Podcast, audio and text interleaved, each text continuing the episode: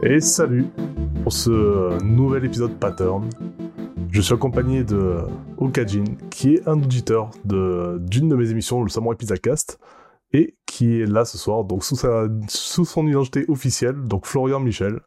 Et euh, tu es senior game designer, testeur en gros, hein, c'est ça?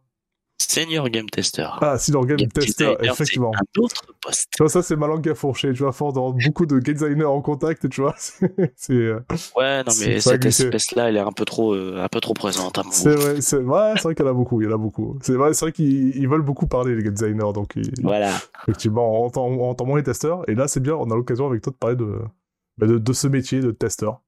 Euh, qui, qui est assez obscur parce que ça va un peu plus loin que juste jouer à des jeux vidéo et à dire ouais c'est bien ou c'est pas bien.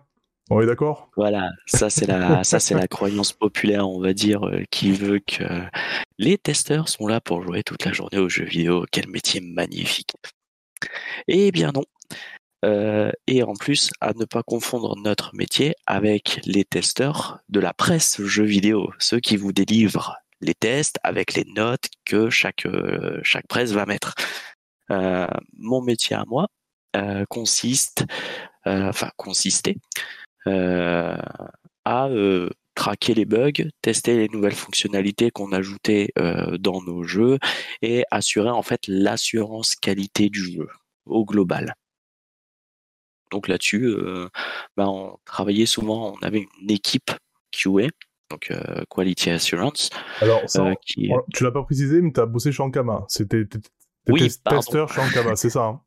Oui, pardon. J'étais, euh, j'ai travaillé chez euh, chez Ankama sur euh, quasiment l'intégralité des projets de la société. Un petit studio, ouais, d'accord. Hein. Voilà, voilà un petit studio indépendant. Ça.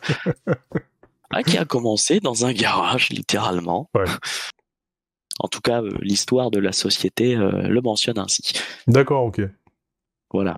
Et ils ont le succès aujourd'hui de Dofus, euh, Wakfu, et puis euh, bah aussi euh, les divers jeux qui qui sont sortis à la fois à l'époque sur Xbox 360 qui s'appelait Island of Wakfu, mm. le platformer Flynn qu'on peut retrouver aussi sur Steam, qui est un très très bon jeu que vous pouvez trouver pour une bouchée de pain souvent dans les soldes. et aussi bah, les quelques jeux de déclinaison, déclinaison mobile comme euh, Tactile Wars euh, à l'époque, King Tong, mais aussi le, bah, le portage mobile de Dofus qui est Dofus Touch, qui a été développé en collaboration avec une société qui était basée à Tokyo au Japon. D'accord, ok. Voilà, un peu l'historique. Bah c'est bien, t'as as raison, il faut. Du coup, euh, le métier de le métier de testeur euh, globalement c'est euh, au sein d'une des productions euh, ben, d'un des MMO ou d'un jeu au global. Je vais parler MMO parce que c'est vraiment ma grosse expertise que j'ai eue au sein d'Ankama. Quand on développe une nouvelle version, un patch majeur, un patch de contenu, des correctifs, en fait, il y a tout un processus donc qui va de l'étape du coup de conception, qui va réunir les lead développeurs, les, lead game designers, etc. pour dire bon là cette version là, voilà ce qu'on va intégrer. Une fois que ça a été défini, il rentre dans la phase de production, c'est-à-dire que les game designers vont créer, les sorts, vont parler des nouveaux CFA de sorts avec les développeurs à la fois clients pour les gérer sur le client du jeu, à la fois serveur, pour que le serveur comprenne du coup ces nouvelles mécaniques. Euh, et une fois que cette phase est terminée, en fait, on avait des serveurs internes sur lesquels on avait ces versions-là euh, très en avance du jeu. Et une fois que c'était déployé sur ces versions-là, ils nous fournissaient toute leur liste de modifications et nous, on s'assurait que euh, toutes les fonctionnalités, les nouvelles fonctionnalités qui avaient été développées répondaient euh, en gros au cahier des charges euh, de, l'équipe de production. Donc, par exemple, si un sort a revu ses dégâts à la hausse, bah nous on vérifie bah, effectivement avec le même équipement, les mêmes stats sur un même ennemi, euh, je fais euh, ces dégâts à la hausse. à chaque changement, en fait, nous on vérifiait que ça que ça fonctionnait que ça répondait à ce cahier des charges, mais aussi que ça ne cassait rien autour. Parce qu'il y a ce qu'on appelle bah, les tests, les tests un peu système, c'est-à-dire on va prendre ce nouveau système, on va le tester, et ensuite on va faire un test d'intégration, c'est-à-dire que une fois que ce système est intégré dans la globalité du jeu, comment est-ce qu'il interagit avec tous les autres éléments du jeu? Et ça, euh, ça nous permet aussi de lever tous les bugs qu'on appelle des effets de bord, c'est-à-dire ah, bah, j'ai rajouté ce truc-là, mais on n'a pas vu que ça avait un effet sur telle, telle et telle fonctionnalité. Mmh, mmh, mmh.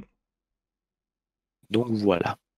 Ça, c'est la phase qu'on euh, menait euh, en interne avant que euh, la version soit déployée sur un serveur entre guillemets public que nous on, mettait sur une phase de bêta testing. Voilà, c'est bien. Tu, viens sur la prochaine question, tu vois, sur le bêta testeur. C'est pas du tout la même chose hein, que, que, ce que tu fais justement là, tu viens. Ouais. Voilà. Mmh. Alors le bêta testing, tout simplement, euh, c'est le test à euh, plus grande échelle avec euh, X centaines, X milliers de joueurs volontaires qui viennent là-dessus pour tester en général les fonctionnalités avant que ce soit déployé sur les serveurs, ce qu'on appelle les serveurs online, les serveurs de prod, les serveurs retail, tous ces tous ces noms de serveurs qu'on donne aujourd'hui à un jeu à un jeu en ligne. cette phase, elle est très importante pour, euh, pour le studio, pour la bonne et simple raison euh, que ce que nous, on était une équipe de 4-5 euh, personnes par projet en tant que testeur, et eh ben forcément on va pas couvrir, être capable de couvrir le même périmètre que si tu as 500 joueurs sur un serveur en train de, de vaquer à leurs occupations classiques. Bien sûr. Donc que ce soit tester bah, quand une nouvelle classe sort, tester la nouvelle classe, tester les interactions de cette classe avec toutes les combinaisons possibles et inimaginables des autres classes, euh, les nouveaux effets de sort qu'on les rajoute, les refontes de tel ou tel monstre, euh, les retouches qu'on faisait à l'IA. Voilà. Donc euh, du coup, ces phases étaient extrêmement importantes parce que les joueurs bah, jouent de leur manière à eux, là où nous on faisait vraiment de la vérification de, mmh, mmh, mmh. la vérification de conformité, si tu préfères. Oui, parce qu'il y a des choses qui, quand tu es dans, dans l'étape justement de du test à ton échelle à toi. Euh, que tu dis, il y a la vérification que ça marche bien. Donc toi, tu sais déjà en fait où tu dois aller chercher, ce que tu dois regarder. Et je pense que dans le, bêta test, il y a aussi euh, de voir si pour les joueurs c'est clair, si, euh, si l'interface pour eux, euh, s'ils si, interagissent avec l'interface comme comme c'était attendu, ou voir s'il y a un problème à ce ça, fait aussi partie des, je pense, des choses qui qui sont attendues dans, dans cette phase-là, dans le bêta testing. Voilà, j'ai plein d'anecdotes à ce sujet. Des joueurs qui nous ont monté des, des, choses complètement tirées par les cheveux. Mmh. Euh, c'est pour ça que j'en ai plus d'ailleurs. Euh, mais euh, par exemple, on, a travaillé plusieurs jours d'arrache-pied avec mon développeur intelligence artificielle de l'époque parce que les joueurs nous avaient remonté. Alors là, bon, malheureusement, le bug était en ligne. mais personne l'avait vu parce qu'il avait des conditions de reproduction tellement précises euh, que si tu, tu remplissais pas un, énorme euh, bloc de conditions, juste, euh, bah, tu rencontrais pas le bug. Ouais, bien sûr. Et en fait, tu as un monstre qui, si tu étais à une distance précise de lui, ne jouait plus. D'accord. Il laissait passer son tour. Mais c'était vraiment une distance précise au nombre de cases. D'accord. Donc, euh, genre, je sais plus euh, si c'était 13 ou 15 cases. Si t'étais à 13 ou 15 cases du monstre, il arrêtait de jouer. en plus, sur, sur des. Alors, je sais pas, c'est quoi C'était sur Dofus Quelque chose comme ça? Ouais, c'était sur Dofus. Donc, voilà, sur, euh, sur, un jeu ultra communautaire comme ça, je pense que ça s'est vite su, j'imagine, et que ça a été exploité par plusieurs ben, joueurs, non? Non, pas vraiment, ah, parce que non, pour la bonne et simple raison qu'en général, les joueurs, euh, ça, c'était des monstres de très haut niveau qui se hmm. combattaient en groupe uniquement. D'accord. Donc à moins que tous les membres de ton équipe soient à cette même distance, en fait, tu rencontrais pas le bug. Ouais. Sauf que, sauf que nous, en testant avec, euh, on avait en général, on utilisait un ou deux comptes euh, en, en, en, test. Et donc du coup, à part si il fallait vraiment réunir une condition vraiment très très particulière de distance pour que le monstre arrête de jouer. Et c'est plus facile à trouver quand tu utilises un seul personnage que quand tu as une équipe de 8 personnages dans le combat. Bien sûr. Et les interactions avec tous les autres monstres. donc mmh. en fait, ce qu'on euh, moi, j'avais une manière de travailler qui était de, euh, parce que j'étais au contact de nos joueurs, euh, bah, j'étais sur les Discord officiels, etc. Donc les joueurs ont fini, surtout sur Dofus Touch, par me connaître. en fait, ils venaient me voir et puis ils me disaient, tiens, au cas, on a, vu que ce monstre-là a ce problème-là. Et donc du coup, bah moi j'enquêtais et puis souvent j'avais des joueurs qui m'aidaient à, à récupérer un complément d'information que je n'avais pas. Euh, parce que bah, un côté euh, en tant que euh, testeur, on avait un temps, on avait des ressources limitées, c'est-à-dire que je pouvais pas passer par exemple deux semaines à isoler un souci sur un ou plusieurs monstres, alors que derrière, bah, on avait un changelog de 10 pages à tester dans trois semaines pour la prochaine mise à jour. D'accord.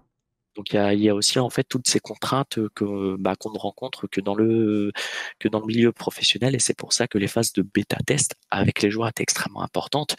Parce que là où tu as une force de frappe d'une dizaine de personnes au sein de ta société, bah tu as une force de frappe de plusieurs potentiels milliers de joueurs euh, à ce niveau-là. Et euh, voilà, toujours on a été extrêmement enfin en tout cas euh, nous en équipe de test, on a été extrêmement reconnaissant envers tous les joueurs qui nous envoyaient leurs rapports, leurs rapports de bugs, leurs interrogations, etc. Et donc nous on faisait le tri aussi là-dedans. on va venir un peu, on va aller dans le passé un peu plus loin, et on va aller sur ton parcours, ton parcours et ta, et ta formation. Est-ce que tu peux nous en parler? Oula, ah oui, effectivement, là, on, remonte loin. J'ai quitté l'école en 2007, moi. Je me fais à vieux. ok.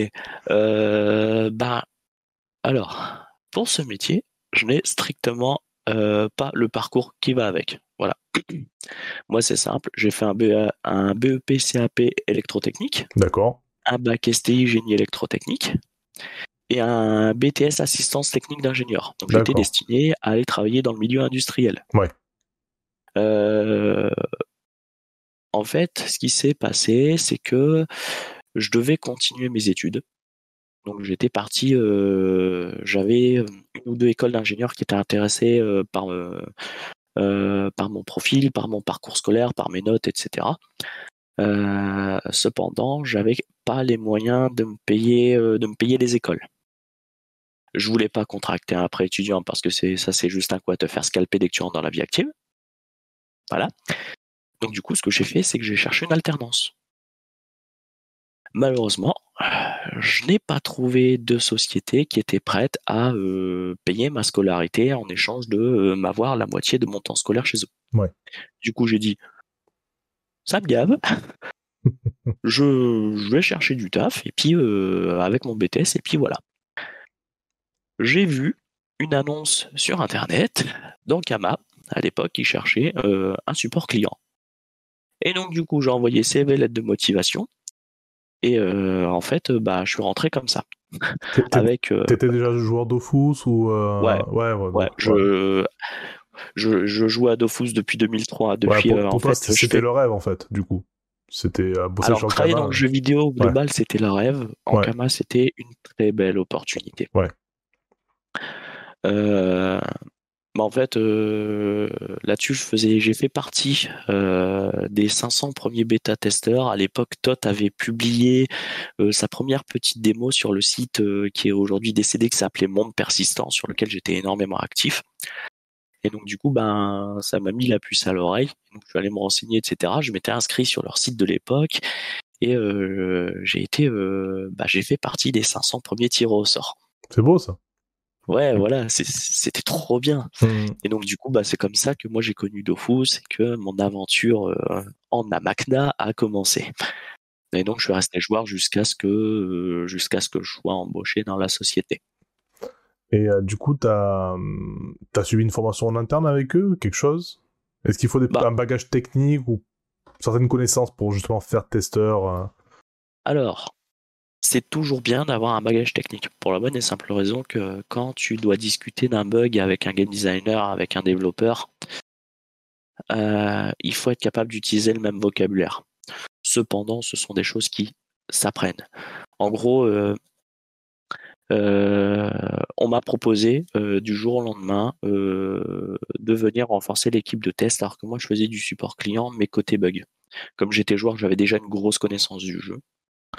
Mais parfois, cette énorme connaissance d'un jeu peut biaiser le jugement qu'on va porter pour bonne et simple raison que, par exemple, je suis joueur d'Ofus, euh, j'ai l'habitude euh, de faire telle chose de telle manière. Et en fait, euh, du coup, ça, t'as toute, bah, c'est très psychologique, tu as toute la mécanique du cerveau qui se met dans ce fonctionnement-là. Et en fait, pour être testeur, il faut être capable de sortir de ça, de prendre énormément de recul et vraiment de dire en fait, qu'est-ce qui se passe si je considère que je débarque pour la première fois dans ce jeu et que je fais ça? Est-ce que ça me paraît logique, par exemple? Et donc, du coup, c'est, as toutes ces choses-là un peu à réapprendre. Le métier du test, c'est un apprentissage permanent. donc là-dessus, en fait, avoir, avoir un bagage technique, c'est cool, mais on aime aussi, et j'en ai eu, des développeurs que, des des testeurs pardon, que j'ai formés qui ne connaissaient strictement rien au jeu. Ils avaient juste déjà une expérience dans le jeu vidéo pour d'autres entreprises, mais ils connaissaient absolument pas Dofus, ils connaissaient absolument pas Wakfu.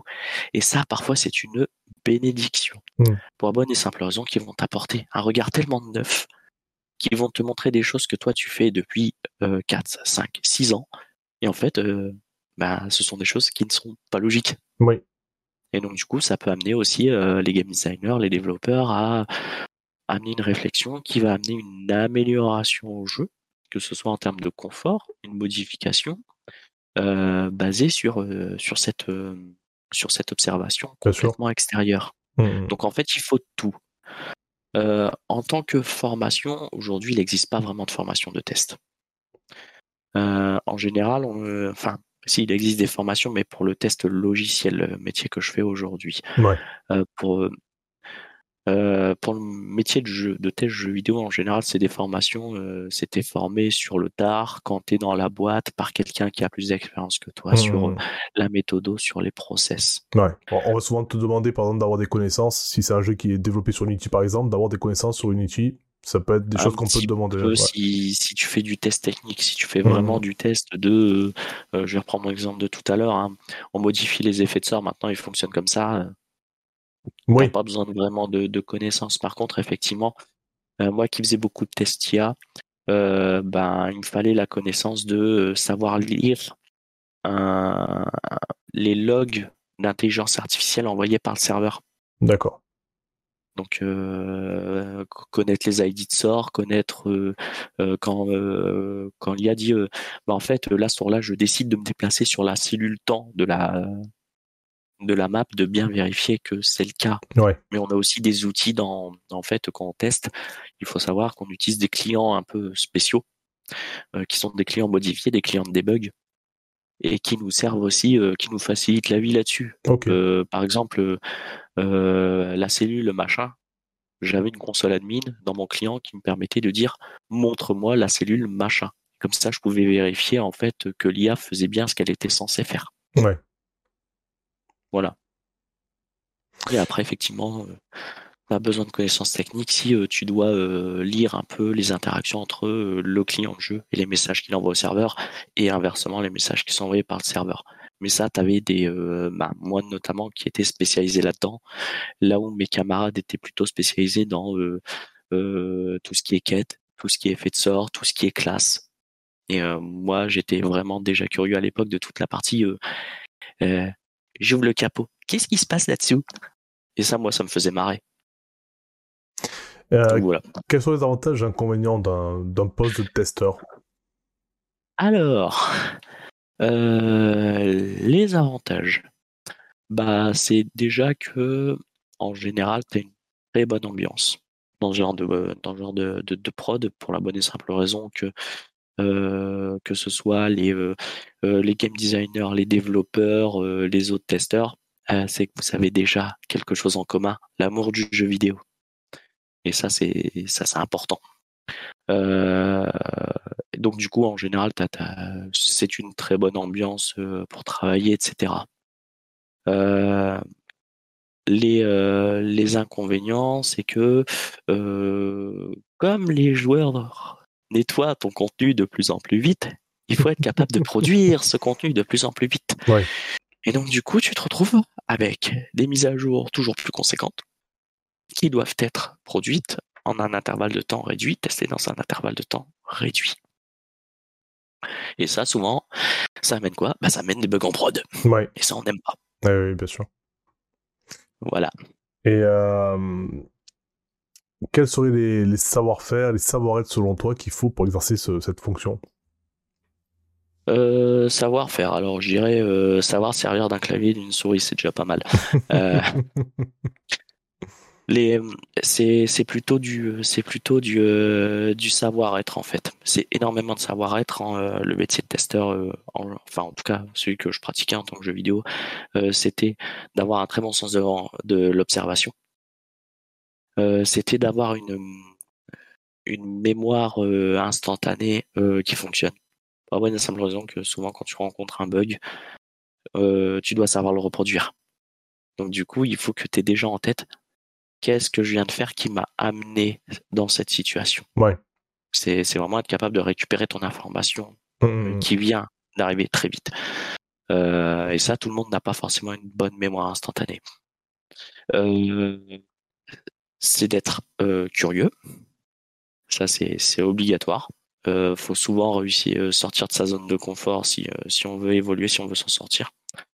être à l'écoute des autres parce que ben forcément tes testeurs euh, on va venir euh, critiquer euh, le travail de manière indirecte en disant ça ne fonctionne pas des développeurs et en fait tout le monde n'a pas la même sensibilité donc il y a une manière d'amener les choses il y a des développeurs dès que tu vas leur remonter un bug malheureusement vont le prendre comme une critique directe de leur travail alors que toi tu es juste là avec de manière très factuelle bah écoute le, soir il doit faire ça, malheureusement euh, il fait ça à la place. Donc je remonte un bug. Donc euh, il faut euh, il faut être faut être à l'écoute, faut être en fait il faut aussi savoir communiquer avec les autres. et il faut savoir travailler dans l'urgence ce n'est pas une bonne chose. On l'a vu euh, avec les actualités de ces dernières années, de plus en plus euh, les, les studios de jeux vidéo qui euh, qui utilisent le, crunch ont tendance à maintenant se faire taper sur les doigts publiquement. Donc espérons que la situation se décompte là-dessus. Mais malheureusement, bah, c'est une réalité du milieu. Ça nous est arrivé de travailler les week-ends, ça nous est arrivé de travailler la nuit. je me souviens de comment dire, de mise à jour faite à 18 heures euh, et où on est là, genre, euh, la classe, elle fonctionne plus en entier, qu'est-ce qu'on fait? Ah, et eh ben on va publier un patch, d'accord. Il faut le tester dans la nuit, d'accord. Comme ça, on le met en prod demain, eh d'accord. Oui. ouais. Voilà. Donc euh, faut faut être faut être paré à toute éventualité. Parfois tu, tu viens le matin mais euh, tu repars le lendemain matin. Bah du coup c'est cette traduction parfaite. Hein. J'ai posé la question de savoir ce que c'est une journée cheap, tu vois, pour un pour un testeur. Mais tu as déjà répondu euh, quasiment, j'ai envie de dire. Ça n'existe pas. Bah voilà. non en fait bah ça dépend des périodes. Tout simplement. Enfin je vais je développe. Euh, en période de ce qu'on appelle en période de nous on appelait ça la période de changelog, euh, c'est-à-dire avant que la version arrive sur les serveurs bêta. Euh, la prod nous envoyait la version sur nos serveurs internes et nous refilait le changelog qui allait être publié sur le site pour dire aux joueurs ben voilà on a modifié ça ça ça et ça pour cette version. Donc nous on récupérait ça et en fait on s'assurait sur nos serveurs internes que tous les points, même le plus petit là tout en bas de la liste, que tous les points étaient bons, étaient ok. Euh, sinon, bah en fait, on faisait, euh, on créait ce qu'on appelait un ticket bug.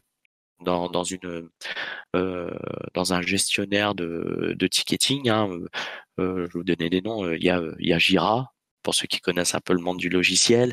il y a UTrack, il y a TrackFu, il y a Redmine. Voilà.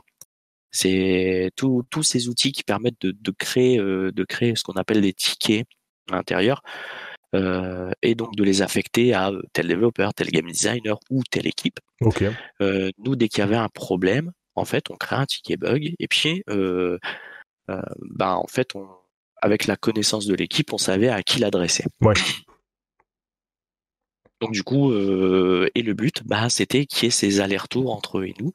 Euh, c'était euh, par exemple, bah tiens, j'ai mis ce point-là KO, donc du coup j'envoie mon ticket au développeur. Le développeur corrige le, le, bug et renvoie le ticket. Et en fait, dès qu'il nous patch notre version interne, on vérifie que effectivement le bug a été résolu.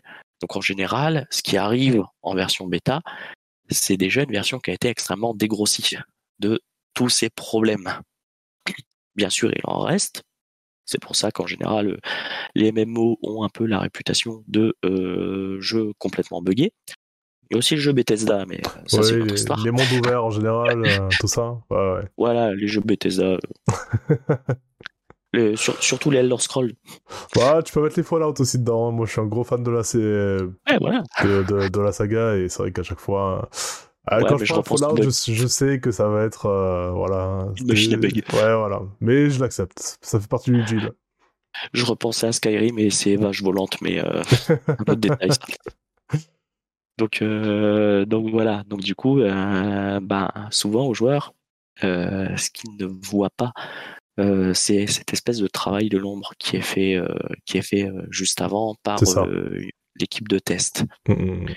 Donc, euh, donc voilà. Et donc du coup, ben, en savoir-faire, euh, euh savoir rédiger français avec une bonne orthographe. Aussi, ouais. oui, ben, j'imagine. Premier. J'ai vu des catastrophes.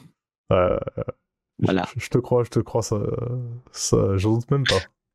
Euh, est-ce que Ou savoir écrire anglais quand tu travailles, par exemple, mmh. avec euh, une équipe japonaise euh, pour Dofus Touch. Ça peut aider, ouais. ouais je pense qu'en plus, tu dois, ouais, tu dois avoir parfois des partenaires ou des studios euh, qui viennent même peut-être d'autres pays, pas forcément anglophones, mais bah, la langue anglaise, c'est ce qu'il faut connaître, quoi. Mmh. Voilà. Alors, très globalement, si, je, si les gens qui nous écoutent qui nous regardent euh, veulent se lancer dans une carrière dans le monde du jeu vidéo, euh, c'est devenu un prérequis maintenant. C'est ah oui. l'anglais.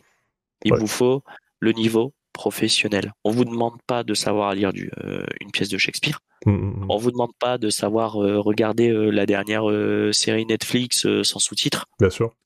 Mais on vous demande d'être capable de suivre une conversation professionnelle qui n'est pas l'anglais de tous les jours. Voilà, Mmh. c'est des termes techniques. Euh, en général, c'est une manière de parler un poil plus lente, mais on vous demande de savoir euh, euh, le lire, le parler, l'écrire. Si tu devais citer un outil qui était indispensable, alors je pense que tu en as un peu parlé, hein, mais on, on peut-être que tu en as d'autres à, à, citer, ouais, pour, voilà, pour, ce, pour le boulot de, de, de testeur. Alors, c'est compliqué de se faire la main sur effectivement les outils de, reporting, etc. Euh, parce que souvent, euh, euh, les offres d'essai, soit elles courent pas les rues, ben, soit quand on prend une offre d'essai, on ne sait pas forcément quoi remplir dedans pour, pour commencer à mettre la main à la pâte. Les outils, globalement, ça va être tout ce qui est soit les suites Office, la Google Suite, etc. Euh, moi, je mettrais quand même à partir du moment où vous voulez rentrer un peu plus dans quelque chose de, de, de technique, euh, vraiment maîtriser euh, Excel ou spreadsheet pour la bonne et simple raison que savoir faire des formules de calcul, ça va vous sauver la vie. voilà. Ouais. Vu ça, peut-être en connaissance de cause avec de l'expérience. Ouais il y a une grande différence à faire entre euh, bah déjà deux, deux choses qu'on appelle la fainéantise et la paresse. Mmh. La paresse, c'est vraiment, t'en fous pas une. La fainéantise, ce que me disait mon prof de maths en BTS, euh, il a peur des fainéants pour la bonne et simple raison que ce sont les personnes qui vont trouver la manière la plus ouais. efficace de résoudre un problème. Exactement. Et moi, je suis très fainéant. Donc du coup, pendant toute ma carrière chez Ankama, Excel a été mon meilleur pote. Ouais. voilà. Ah bah écoute, je pense que tu seras... Je pense que tu as été entendu. Et euh, t'as as bien, as bien vendu ton, ton beefsteak sur, sur Excel parce que bon, euh, moi tu me dis Excel au début pour, euh, pour testeur, tu vois, je t'aurais pas trop, euh, trop suivi, mais ouais, finalement, ouais, ouais, ça, ça peut tomber bah, sous le sens. Dis-toi, j'avais créé un Excel à l'époque au niveau du test chez Ankama pour tester les donjons. Mmh. Parce qu'en fait, comme les donjons, ce sont des salles, une succession de salles, bah tout simplement, j'avais colorié des petites cases et puis en fait, dès que je cliquais sur la case, ça me donnait l'ID du monstre, le nom du monstre et ses caractéristiques. Ok. Et donc du coup, bah, j'avais un Excel complet avec tous les donjons du jeu. Mm, dès que mm, je mm. devais, euh, dès que je devais, euh, dès qu'il y avait une modification sur un donjon, bah, je venais euh, mettre à jour mon, Excel et puis je vérifiais. Voilà. Comment ne pas se prendre la tête? Et bah écoute, je te... on, va finir sur, sur une dernière question. Euh, oui. Alors la, fameuse, hein, j'étais un peu euh, briefé hein, avant. Euh, donc voilà, on est dans une, une période de, de plus en plus de sobriété énergétique, on va dire. Et le secteur du jeu vidéo est assez gourmand en ressources. Est-ce que tu penses que c'est encore un, un secteur porteur? Alors, la problématique, en fait, c'est pas si simple de répondre à cette question. Mais il n'y a pas de bonne ou mauvaise réponse. Hein. Oui, mais mmh alors, c'est surtout qu'il faut prendre en compte la problématique globale énergétique. Tout simplement, euh, je vais donner un exemple. Hein. Euh, par contre, je tiens à mettre un, euh, un, disclaimer avant. je ne suis ni pro ni anti nucléaire. Je vais, je me base sur des faits. Ouais, oui. Tout simplement, aujourd'hui, la France produit l'électricité la plus décarbonée au monde. C'est simple, 97% de notre production énergie est décarbonée. Pourquoi? Le nucléaire, tout simplement. Euh, les dernières avancées sur le sujet ben, ont permis euh, à commencer à entrevoir un réel traitement des déchets nucléaires autre que on va aller les foutre euh, quelque part où il n'y a personne et on va les enfouir. Ça, par contre, ben, personne ne parle parce que ça ne crée pas de polémique. Donc, euh, donc voilà. Le jeu vidéo français, du coup, bénéficiant de cette production-là, ben forcément continue d'être porteur. Contrairement à des pays, euh, je vais dire, je vais dire un truc hein, comme la Pologne, qui a plus de 80% de son énergie qui est produite par des centrales à charbon en fait. Donc, pour moi, euh, le secteur peut continuer, euh, peut continuer d'être porteur euh, à partir du moment où tous les acteurs au niveau nationaux vont vont vraiment se déplacer vers une production énergétique de plus en plus décarbonée. Je parle même pas forcément d'une énergie verte, je parle d'une énergie décarbonée. C'est euh, en fait, on peut avoir le même débat, par exemple, par rapport à la voiture électrique. En France, il est complètement concevable d'avoir une voiture électrique. Pour la bonne et simple raison, pas que 97% euh, d'électricité décarbonée, ta voiture électrique, effectivement, elle va être plus écologique que ton diesel ou ton essence. Par, par contre, je vais reprendre l'exemple de la Pologne, avoir une voiture électrique, c'est plus polluant qu'avoir une voiture thermique à cause justement de cette production extrêmement carbonée de leur électricité. Voilà. Encore une fois, en fait, c'est, il faut prendre euh, le prisme dans, enfin, faut, faut pas juste prendre une fenêtre, faut vraiment prendre le problème dans sa globalité. Donc pour moi, bah ouais, le, jeu vidéo effectivement est consommateur. De plus en plus, euh, tu regardes, euh, tu prends le moindre jeu sur sur ta PS5 full 4K HD truc machin, il pèse 120 gigas. Ouais, c'est 120 gigas de données à aller télécharger sur un serveur qui est basé je sais pas où. Donc, euh, par contre, bah, si tu as ton jeu euh, en local, bah, une fois qu'il est installé, une fois que tu as téléchargé une fois, il est installé. Pour moi, le plus gros risque, voilà, on va parler de risque, euh, c'est bah, les nouvelles technologies de streaming de jeux vidéo. C'est GeForce Now, c'est le, le Xbox Game Pass Ultimate, c'est tous ces services en fait qui te permettent de d'avoir ton contenu en streaming ou Netflix, Amazon Prime, HBO, Paramount Disney En fait, ils consomment vachement plus de données, ils sont vachement plus polluants que le jeu vidéo là-dessus. Parce que tu regardes ta dernière série sur Netflix en haute qualité. Ouais, bah euh, tu viens de tu viens de binge-watcher ta dernière saison euh, de 24 épisodes. Ouais. Bah tu viens de télécharger quelques 3 terras euh, de flux vidéo. Allez, enjoy. Donc il y a des secteurs bien plus polluants que le jeu vidéo. Donc le jeu vidéo a encore de beaux jours devant lui là-dessus. Merci d'avoir écouté Pattern, l'émission dédiée aux produits jeux vidéo d'aujourd'hui et de demain. Ce programme est disponible en vidéo sur YouTube et en écoute sur plusieurs plateformes comme Spotify, Apple Podcasts et plein d'autres. Vous pouvez réagir ou poser vos questions en commentaire, j'y répondrai dès que possible. Et pour soutenir l'émission, pensez à mettre un pouce bleu sur YouTube et à vous abonner ou à noter le podcast sur les plateformes d'écoute. Pour finir, je vous invite à découvrir notre chaîne Twitch et nos autres émissions sur le site burnafterstreaming.fr. A bientôt